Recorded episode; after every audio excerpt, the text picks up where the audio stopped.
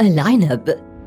يوجد أكثر من عشرة ألاف نوع من العنب وهناك أنواع يوجد بها بذور وأخرى دون بذور ويحتوي العنب على عناصر غذائية هامة جدا فهو غني بفيتامينات A و B C و C والفوليك بجانب بعض المعادن الضرورية الهامة جدا مثل البوتاسيوم والكالسيوم والفوسفور والحديد والمغنيسيوم والسيلينيوم ويحتوي أيضا على مركبات مضادة للأكسدة مثل الفلافونويدز وتشمل الفوائد الصحية للعنب علاج الإمساك وعسر الهضم والإرهاق واضطرابات الكلى. القيمة الغذائية للعنب السعرات الحرارية البروتين الفيتامينات المعادن الألياف ومضادات الأكسدة.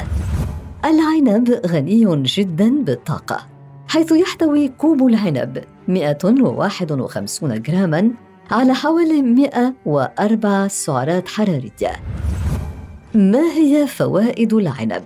لا توجد حتى الآن أبحاث كافية عن مدى علاقة العنب بالحمل إلا أن خبراء التغذية عامة ينصحون المرأة الحامل بتجنب تناول العنب أثناء فترات الحمل حيث أنه ربما يزيد من مخاطر النزيف عندما يستخدم مع العقاقير المضادة لتخثر الدم. بجانب المسكنات أيضا مثل الأسبرين والآيبيوبروفين ومن الأفضل استشارة الطبيب قبل تناوله إذ أنه يمكن أن يتداخل مع بعض الأدوية أثناء فترات الحمل والرضاعة.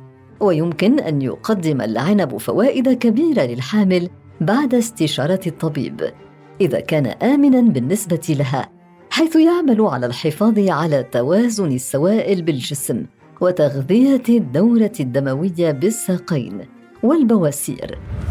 وتحتوي ثمار العنب مادة PPCS وهي مادة تعمل كمضاد قوي للأكسدة وقادرة على منع احتباس السوائل داخل الجسم.